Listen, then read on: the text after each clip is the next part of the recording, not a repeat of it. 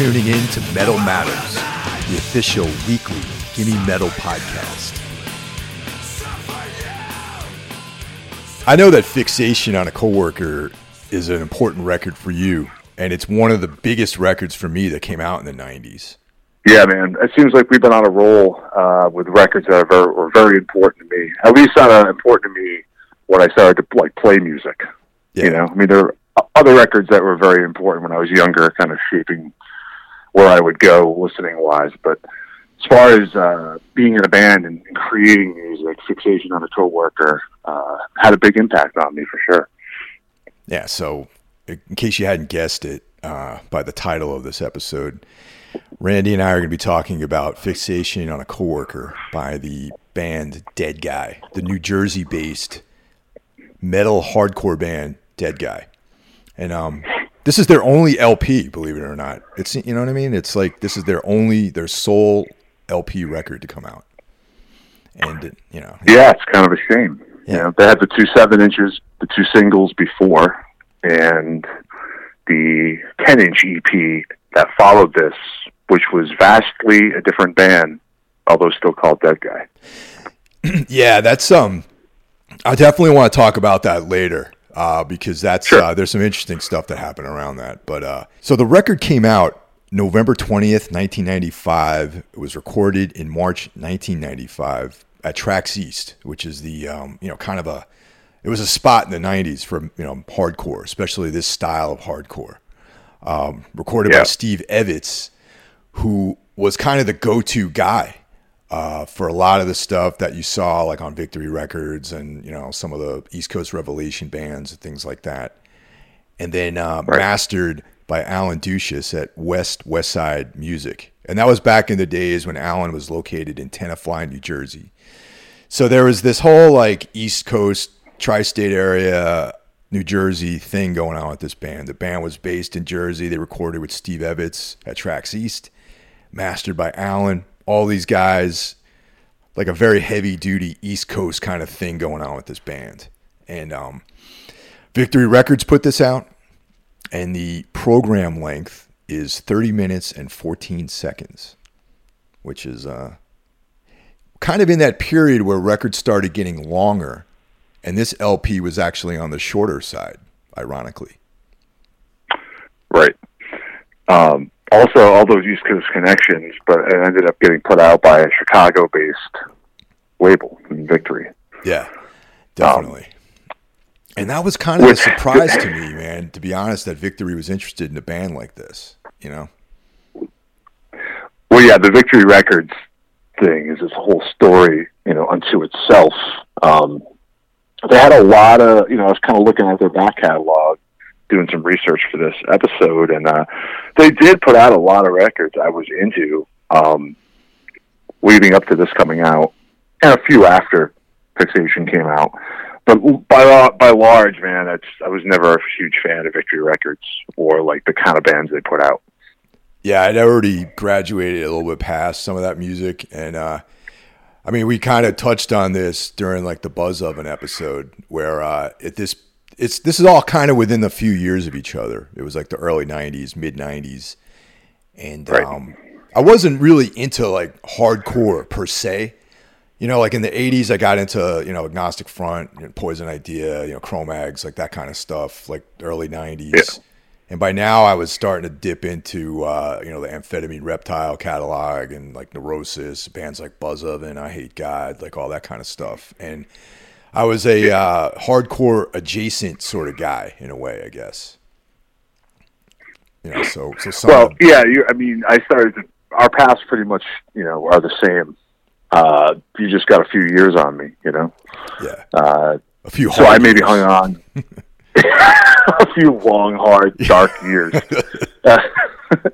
So I, I mean, I tried to hang on to the hardcore thing maybe a little bit longer, but you know, I started to get very disillusioned with it when like the whole like tough guy gang mentality shit started to happen, and that's when I started to find those bands you just said. You know, I hate God, Buzzoven and Neurosis, and then I also think a lot of these guys in bands like Dead Guy were feeling the same way we were, and that's why Dead Guy happened. Yeah, it was one of those bands that um it made me realize that it was possible to operate within the hardcore world and still pull in a lot of these kind of forward thinking ideas. And uh and in some ways I felt like Dead Guy though they were like pushing you know boundaries in a different direction we're also referencing stuff from the from the 80s which I was really into like Black Flag and you know Blast you know stuff like that. And uh you know and, and that kind of thing which touched on a lot of the forward thinking stuff that felt like it was being stamped out of hardcore in the 90s. You know, like hardcore became yeah. very regimented, very by the numbers. There was all these different subgenres of hardcore. Uh, straight edge was a big thing, and if you weren't straight edge, you were you were kind of like they wouldn't even you know pay any attention to your your music. You know, it wasn't even about music anymore at that point. And um and that right, was kind yeah. of you know like when when I heard I heard the seven inches, the, those two long playing seven inches that came out before, the White Meat and uh, Work Ethic seven inches by this band. Yep.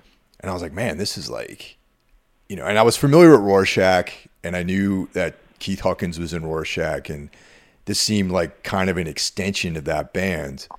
But it turns out that Keith wasn't actually originally in Dead Guy, apparently.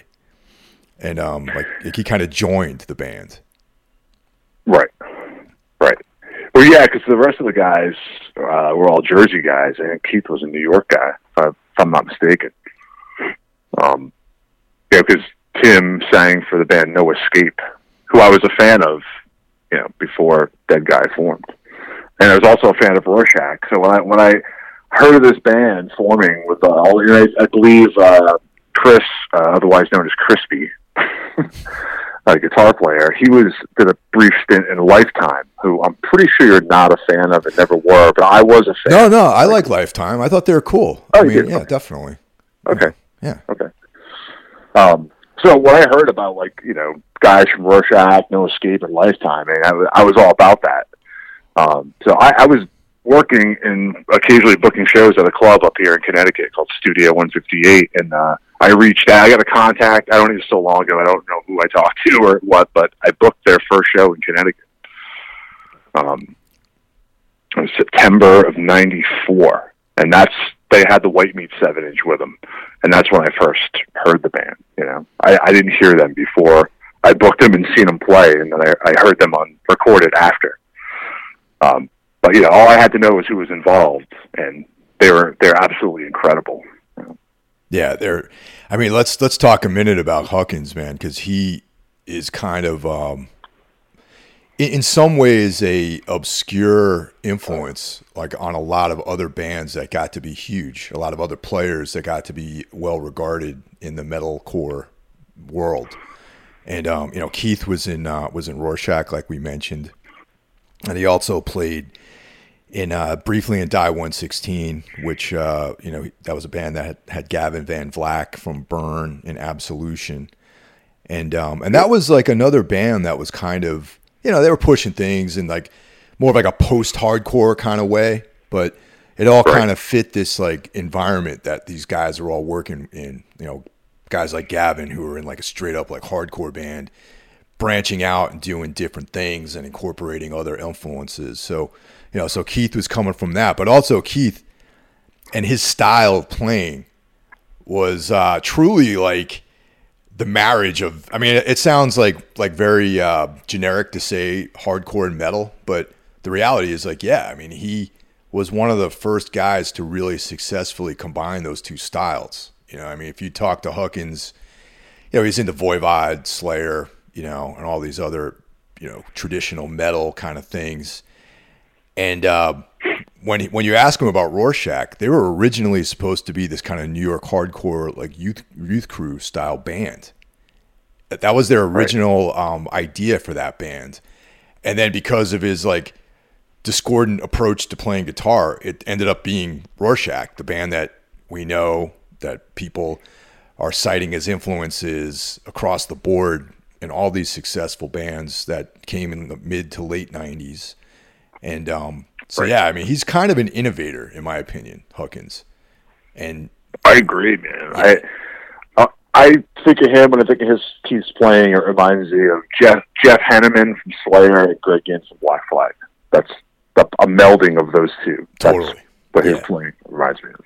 Yeah, it's you Yeah. know, and and then he uh, you know continued that tradition in Dead Guy, and um, you know, Dead Guy probably maybe like in in the overarching sense, Rorschach might have been more of a band that people reference than Dead Guy, just because they had maybe more material out. But I feel like Right. Dead Guy probably was uh, at the time that they were around when this LP came out was probably more popular than than I would say Rorschach ever was. You know what I mean? As far as like you know people going to see them and doing U.S. tours and Yeah. things like that. So I think a lot of that maybe had to do with the fact that they were on Victory too. Victory was a big label in the hardcore world at that time, you know, and like I think really pushed that record. Um 'cause because I know Dead Guy played a lot in the Northeast, but I'm not sure how much they. I think they they toured for this record and like out in California, the wheels fell off and they never finished the tour. Um, that that's the information I have too. Is that uh, Singer and Keith, Tim Singer and Keith Huckins left the band uh, in the midst of their U.S. tour for this record, but the, Right. the other dead guy did a did a, a, a full U.S. tour with Bloodlet, and um and that was like a pretty that was a long tour. It was like two and a half months or something like that. But uh, right, I've seen I've seen them a few few times on that tour. you know, the only time I ever saw a dead guy was that lineup. Believe it or not. Really? Oh, yeah, I, didn't never saw the actual OG version of the band. Oh wow, yeah, I've seen him a lot. I've seen him a lot. I booked that show for him, and of course, I had to put my band on the show. Yeah. You know, Well, of course you did, man. of course, of course. And then, you know, the drummer of uh, my band used to book shows there too, so he booked them and put us on the show. We ended up playing with the original lineup of Dead Guy probably, I think, at least three or four times. Um, and then I've seen him another three or four times with the original lineups. Yeah, I've seen him a lot. Um, they were a force live for sure. You know, I have to think back about Boston in those years, and um, I mean, I'm sure someone out there who was in Boston in the '90s would probably know would be able to correct me on this, but I only, I literally don't remember them playing in Boston. Really, I remember that one time they came through, and it was after this lineup. It was the only lineup I saw was with Doc. The it wasn't actually it wasn't the Doc Hopper lineup. It was, yeah, it was the Screaming with the Dead Guy quartet lineup, and they were right? right. but that that EP hadn't come out yet, and they played in uh, at the Middle East upstairs, and that was like the only time I ever saw that lineup. And then I probably saw them on the Bloodlet when they played in um in Boston with Bloodlet, and uh, that might have been the only two times I saw a Dead Guy. Yeah, well, funny thinking about it, because I would go to a lot of shows in Boston too. Uh, all the original lineup of Dead Guy shows I I seen, none of them were in Boston, Yeah. but I did go to that same one you're talking about. And matter of fact, me and a couple guys from my band, and a couple friends, followed them. They played Boston on a Friday night in a snowstorm. if you remember, it was a snowstorm that night. Yeah, you're right And about then- that. Yeah, we followed them, not literally followed them, but we drove up to Burlington, Vermont, and they played at 242 Main the next night. And then on Sunday, they played in Worcester, and we went to that show. So we made like a whole weekend out of it, following them around. you know, it could very well be possible that um, Dead Guy might have played Worcester more than Boston proper. You know, because Yeah, that uh, could be for sure. Yeah, because like Worcester had the space, which was like Right. uh, some like that type of venue didn't really exist in Boston at the same time. You know what I mean? Right. Like Boston right. had uh, they had like a church that had shows, um, and then there was Middle East upstairs, and then there was like like bigger hardcore shows. Like like at that time, like Hatebreed would have played like the Middle East downstairs and uh, a band like Dead Guy probably would have had more success being booked out at the Worcester space. You know, Yeah, because that was a time when like you know, quote unquote scenes were really starting to fracture and get more like you know specific about what bands played with what bands and who played at what venues, and there was a lot of like scene politics, I guess, going on back then. You know. yeah, yeah, definitely. Um, So we're talking sure. about Uh, you mentioned. Uh, I'm sorry. Go ahead. yeah, we're talking about these two lineups. So let's let's just run down who actually played on this record. Um, because like Right. I, like I mentioned, originally Dead Guy was a one guitar band with uh, Chris Corvino as the guy on guitar and uh, Tim right. Singer on vocals. And uh, Tim had formerly fronted uh, the band No Escape, which was a you know hardcore band from the Jersey area. And uh, yeah, so we got Singer on vocals, we got Chris Corvino on guitar, we got Keith Huckins on guitar, we got Tim Naumann on bass, and Dave Rosenberg on drums. And that's the, you know, fixation on a coworker lineup of the band. I couldn't find any uh, uh, info on Tim and Dave being in other bands before Dead Guy. As a matter of fact, I've heard a lot of stories through the years. I don't know if these are true, but it's what I heard that Tim didn't even know how to play bass when he joined Dead Guy. that could be possible. yeah, that's funny. I don't know. Maybe you know. I've heard that a few different times, like rumors through the years or whatever. You know, I have no uh, idea, but I couldn't find any info on him being in bands or or Dave Rosenberg, the drummer, being in bands pre Dead Guy. You know, Dave Rosenberg is his drumming is actually pretty sick on this record. You know, very uh, very oh, much. Oh yeah, yeah. It, it's maybe he's one of those guys who just uh, always was just practiced drums and never really played in bands until this band happened. Yeah, I don't know. I couldn't find any info. So, but I mean, so you know, he was a great drummer. His drumming in Dead Guy is pretty cool. It's different. You know, it's it complements the music. I think perfectly. Yeah. So uh, the track listing goes like this: Side one, Doom Patrol, Pins and Needles, Die with Your Mask On, which is one of my favorite uh, song titles, uh, referencing uh, the Watchmen, and uh, Baby Arm, Makeshift Atom Smasher. Side two, The Extremist, Nine Stitches, Riot Stairs, Apparatus, and Crazy Eddie. And that's uh, that's the record. Thirty minutes, thirty plus minutes. Uh, just to, you know something funny. Uh, sorry to cut you off. There's something funny about this record too. I think there's a window of like maybe two years where labels released an LP, a CD, and a cassette and there was all three versions of this. Uh, because a lot, you know, around that time, the vinyl was starting to phase out on like a big scale, and I think cassettes were starting to phase out too. But there was like a window there where a lot of these releases had cassette, CD, and vinyl releases. I thought it was funny when I was looking at looking this up. Yeah, that was uh, like kind of a throwback to the late '80s, and it's funny to think that vinyl like did have a dip in in the in the scene, you know, because I, I have this on vinyl and it's just like a vinyl, like there's no nothing special about it, you know what I mean? And uh, yeah, mine too. It's just a record in a sleeve, and there you go. it's like you know nowadays the packaging on a lot of records is really extensive, and um, I have to say that probably one of the originators of that had to be our friend Aaron Turner's label Hydra You know, I think they kind of oh yeah. Yeah they they they sort of revolutionized the vinyl packaging, and and I think yeah, around '97 or so, that's really when they started you know kicking into that that realm of uh, having these like very extensive packaging and spending time on the presentation of records and stuff like that. Yeah, that's a good point, man. He really pushed, you know, did a lot of really cool, innovative stuff. With, you know, everything he put out wasn't almost none of them were just like records. You know, they're all like kind of pieces of art and different. And he, he contributed a lot of his own art to those records too. Yeah, exactly. You know, you know? and uh, one of the cool things about well, just we'll, we'll stop talking about Aaron after this, but one of the things I really one of the things I really appreciated about the early Hydra Head releases was that a lot of those seven inches were like hand drawn covers. You know. Yes. And it was like. Yes. You know, and Aaron, Aaron, you know, is an art guy. Like he's he's a painter, draw, you know, designer, painter, like what you name it, you know. So, um, you know, I have to say that Turner probably injected was it. You can say Turner is like the '90s guy for that stuff. You know, to inject like this artfulness into the presentation of records. It wasn't just like a product anymore. You know what I mean? Yeah, so I totally agree with that, man. Yeah. Totally.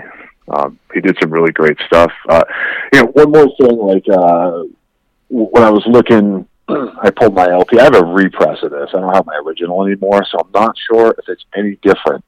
But maybe you can remember. There's no photographs of the band in the layout. Like there's no live shots, there's no you know staged band photo or whatever. But it says uh, when you look on Wikipedia about the artwork, it says photography by Jason Hallman. Now, I think that is supposed to be our mutual friend Jason Hellman, not Jason Hallman with an A. Uh, because Jason took a lot of photographs of Dead Guy, and I believe they used some of his photographs, and some magazines have used some of his photographs uh, for Dead Guy articles and, and uh, things like that. I think the Decibel Hall of Fame maybe used some of Jason's photos. So uh, I know there's none on this record. At least the pressing I have, there's none. You know, if, if they did use some of his photos, his name is Jason Hellman, not Jason Hallman, for whoever runs the Wikipedia page for Dead Guy. Yeah, I don't know. Uh, I mean, the record layout itself, it looks like it's it's kind of developed from uh, a bunch of like clip art stuff for found found imagery. You know, so I don't know if anyone right. took those photos, and maybe, you know, maybe Jason Hallman's actually a guy. Maybe he took some pictures that Tim Singer used in laying it out, but I don't, I don't, I can't verify that. I don't know. Yeah, I couldn't either. I tried to look that up as well. I didn't really have any luck. So, but I was just, I thought it was the, too much of a coincidence. But I thought the I same know. thing too, actually. And I was like, hmm, probably should uh should do a little homework there if you're going to write someone's name and credit them. And you should think right. about getting their name correctly spelled. You know. I was gonna, you know, drop uh, our friend Jason Hellman a call, but he's the kind of guy who, like, you know, he'll return your call like a month from now. So, yeah. yeah. World traveler Jason Hellman. Yeah. I mean, it's um, pretty it's pretty and, likely that people out there have seen a lot of Hellman's work, especially if you're a fan of that late '90s, you know, metalcore, metal hardcore, metallic hardcore, Hydra Head world. You know, he's taken yeah tons of photos in like Providence, Boston, you know, Connecticut shows, things like that. Yeah, and a lot of those early Hydra Head releases that Aaron Turner probably didn't do the artwork for may have been Jay Hellman photos because they used a lot of his photos in a lot of uh, the early to mid period Hydra Head stuff. He worked he worked there there for a while too. So we should do so a, a, we should do a Hydra Head we should do a Hydra Head style episode, but there's so much stuff that that they did. I have to figure out like how to you know it would be like a multi part, you know, there's the 90s, then there's like the 2000s, and then there's like all these eras of the label that we could probably talk about. You yeah, know, absolutely. The cable, there's a lot there for sure. The cable records, cable, you know, things like that.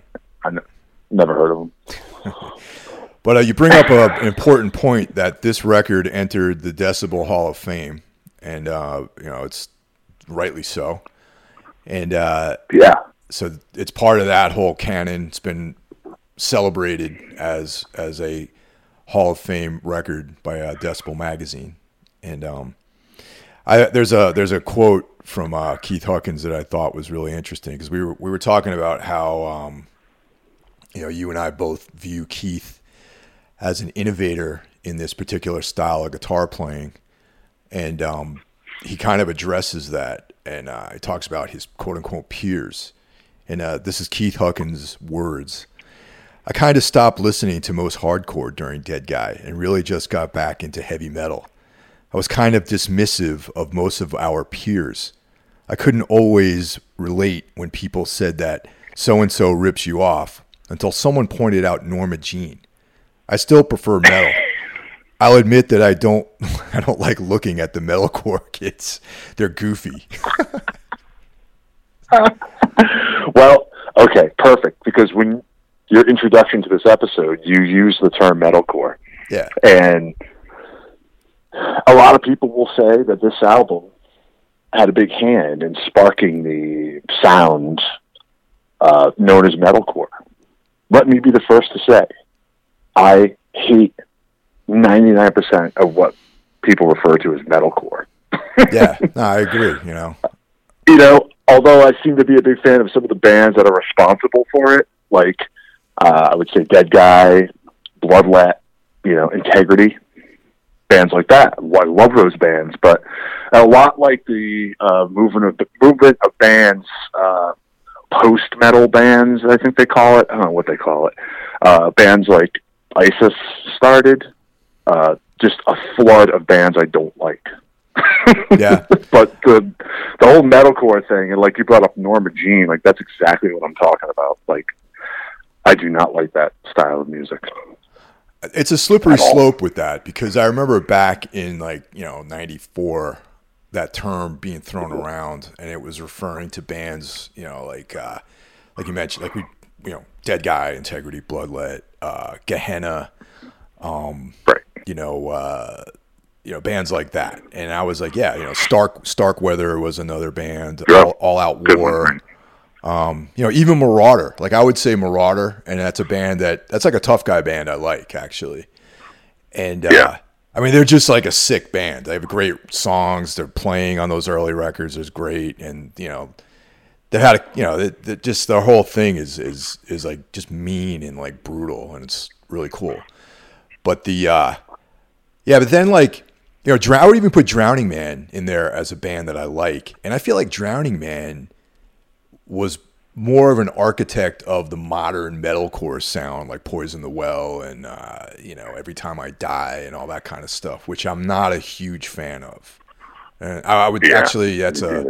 I just don't I don't really like that those kinds of bands really. That's not my thing. But um, you know, but I feel No, like um, yeah, this this was the germ that somehow flowered into this other style of music, which kind of got watered down as the years went by. You know.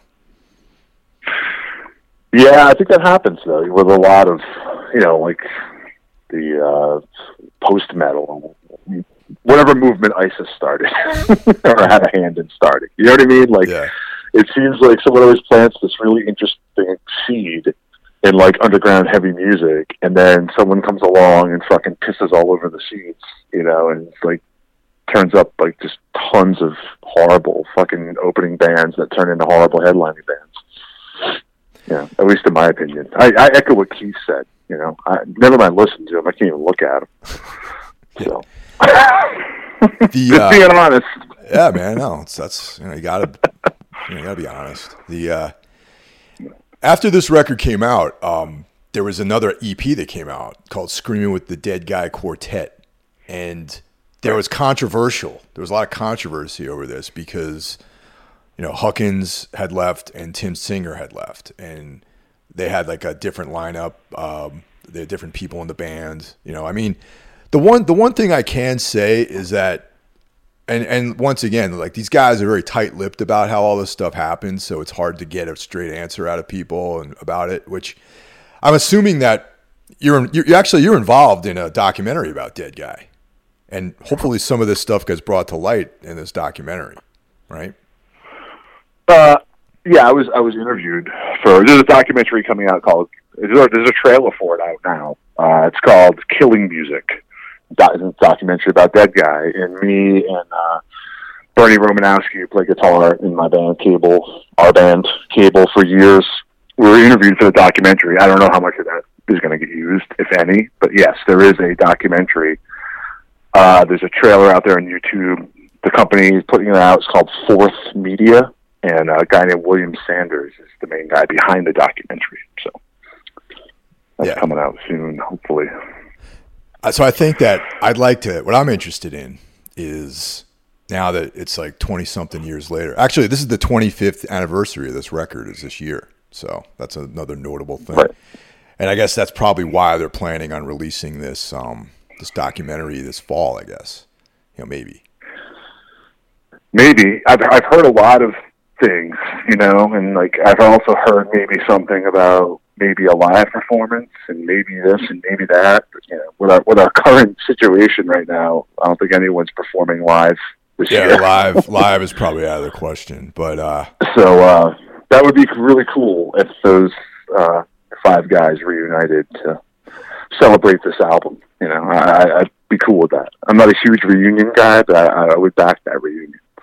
But dur- during the course of that this documentary, I really would like to know some of the behind the scenes stuff between these two different lineups because I don't necessarily dislike that second lineup myself, honestly. Um, and I guess since Chris Corvino is a founding member of the band, and you know Dave Dave Rosenberg's in the band, and then Tim became the singer, the other Tim. Right.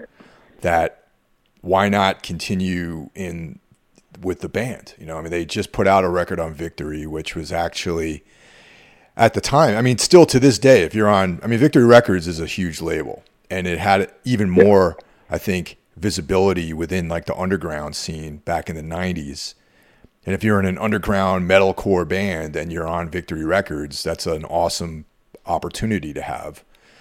So if Sure. you, you know, I mean, if you have an opportunity to continue and make records and some other members leave, why not replace them if everyone's cool with it? But, you know, there was this huge backlash, I think. I remember, you know, I, from my understanding, people were kind of like, you know, against these guys continuing as dead guy, you know? Dude, that's always how fucking people are, though. You know what I mean? Like, being someone who's been kind of involved in a very similar situation mm-hmm. not that long ago, there's always some motherfuckers who got something to say. You know what I mean? Oh, yeah. I also liked the second version of Dead Guy. Now, Yeah. I think the first version was superior. Yes. Uh, you know, I think Fixation on a Coworker is a better record than Screaming with the Dead Guy Quintet. I think they were a better live band with Tim and Keith. But I still, if they had called that something else without the Dead Guy name and you didn't have to compare it to Fixation on a Coworker, I thought it was a cool record. I enjoyed it. I did too. I But, thought there was cool songs know- on that record for sure. Me too. But anytime there's any kind of drama or anything like that, you know, people just trip over each other to talk shit. So, you know, I, I don't know. I don't know, but you're right. There has been never been a lot of info out there about, you know, what happened with the inner workings of that and were there people that were pissed off? I I don't know. I don't know any of that story. I hope they do cover that in the documentary.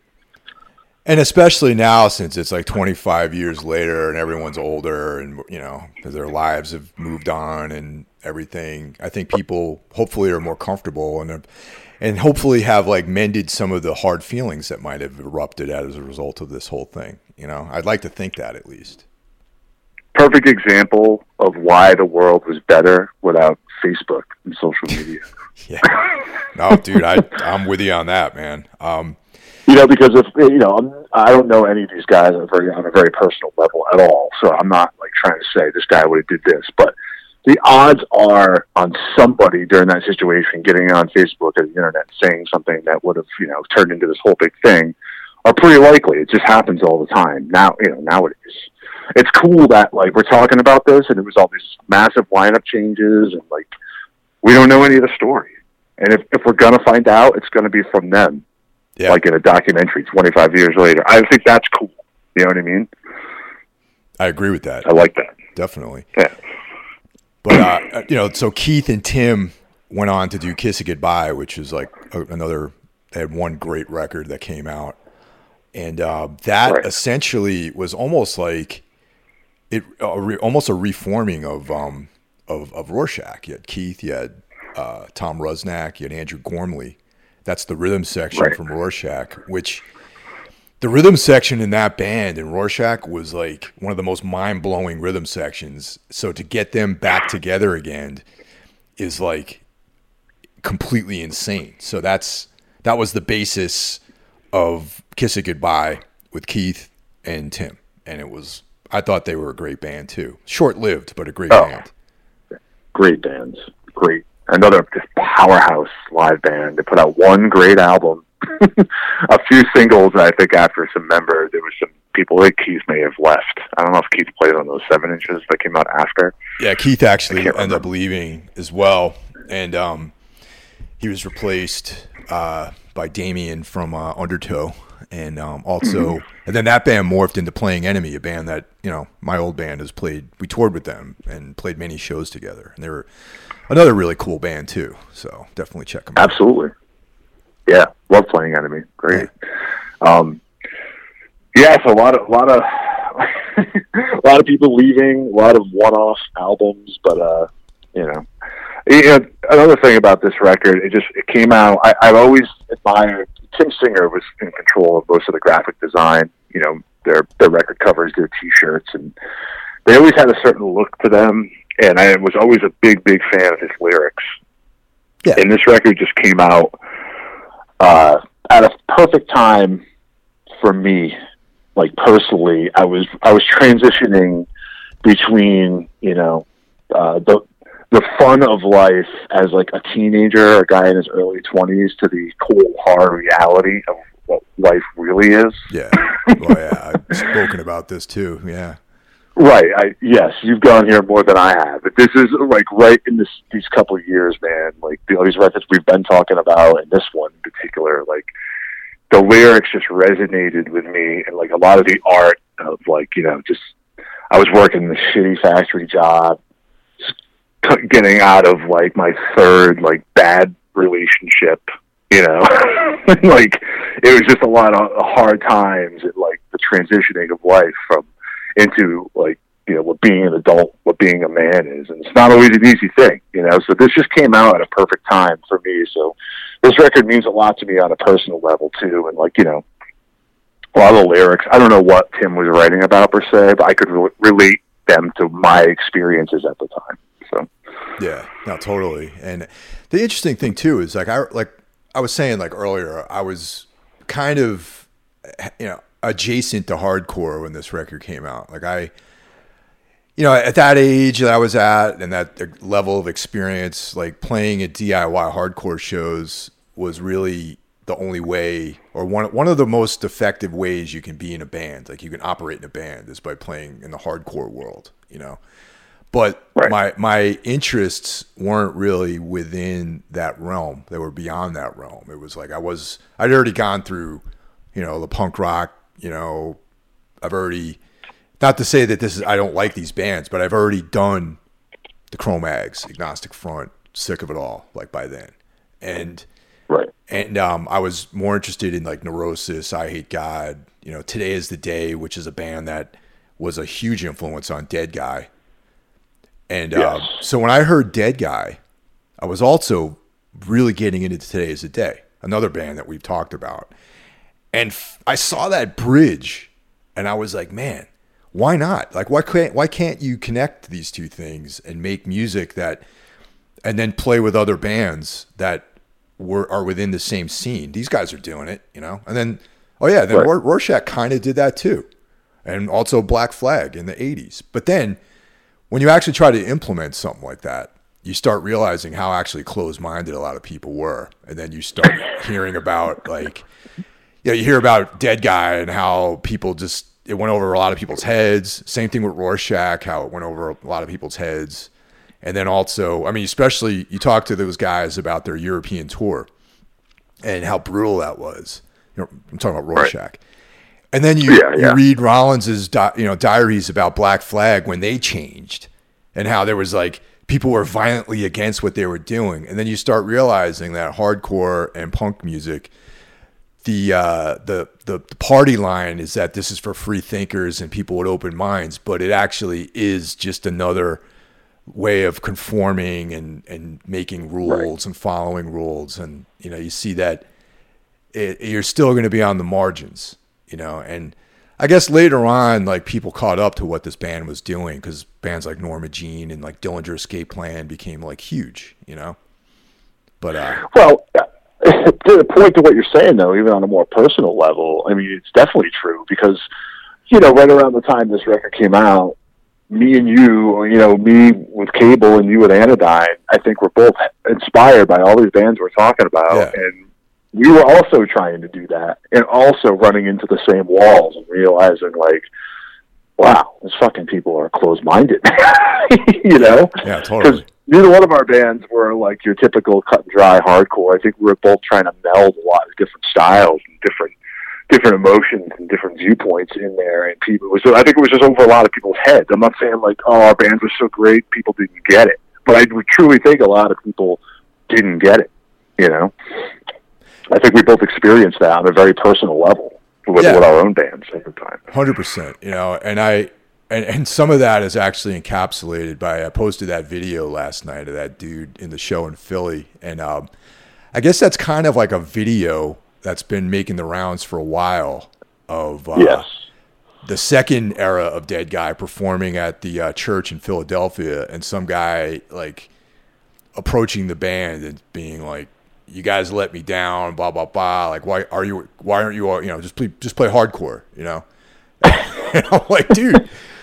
Did you like understand what kind of band you were going to see? You're not you're not going to see like uh, you know Victim of Pain or something like that, or you're not going to see you know In My Eyes Right. or some band that you you. I mean, I don't know, man. I don't get it. It's like if I want to go see, you know, Napalm Death, I go see Napalm Death. You know what I mean? I don't go to a Cars show and then expect expect them to be playing blast beats. You know what I mean?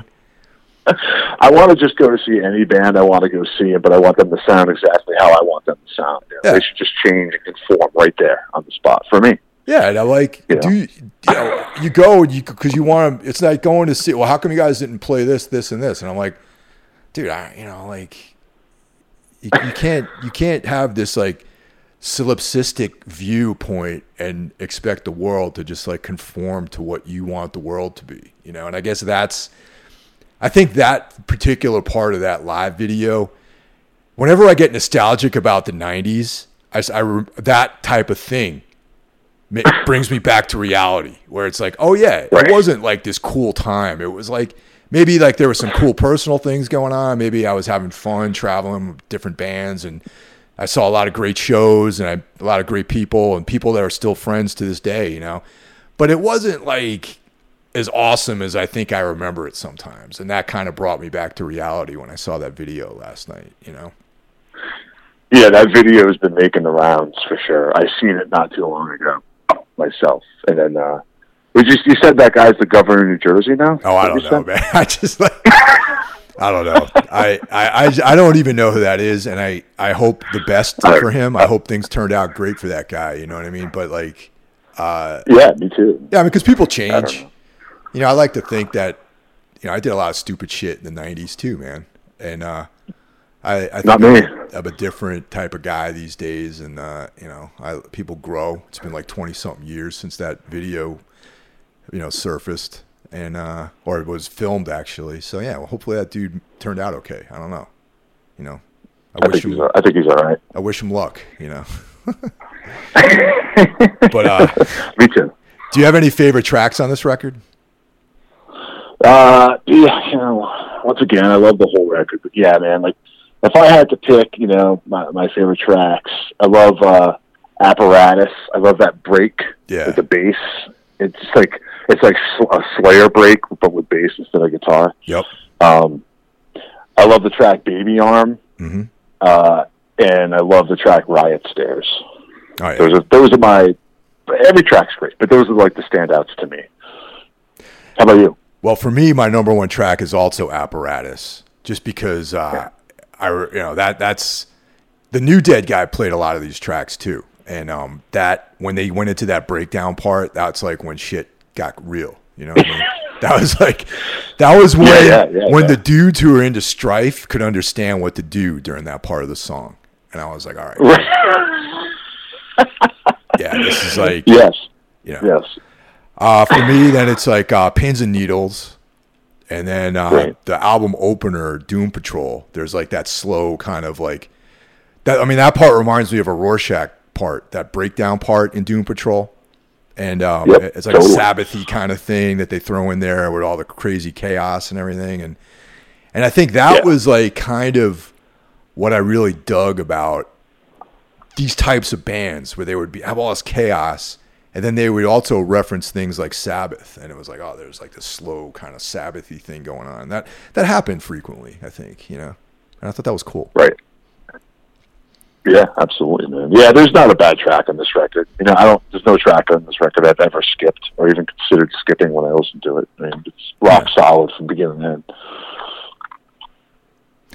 and that's uh yeah that's it man I think uh we probably beat this one to the ground and um if you don't if you don't know this record go out and uh, download it um, via whatever download you have, or be be really cool and find the LP and enjoy it on vinyl and in some sort of tactile format. I think uh, I know Victory has repressed this a few times, and I do think it might still be available right now on vinyl. And uh, also, one more thing, uh, you know, with the announcement of this documentary coming up, uh, Dead Guy has relaunched a uh, a merch store Ah. through uh, Shirt Killer, Nice. Okay. which a mutual friend of ours, Ryan Patterson's company. Yeah.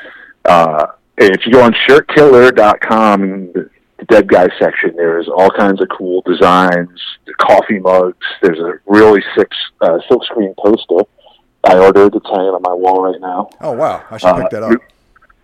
Really cool. They have a whole line of Dead Guy merch for people who have been starved for that for years. Shirtkiller.com. That's that's the joint. And you'd also be uh, supporting our friend Ryan. So yeah, go ahead and do that. Yeah, definitely. Um, and yeah, man, that's you know, great album.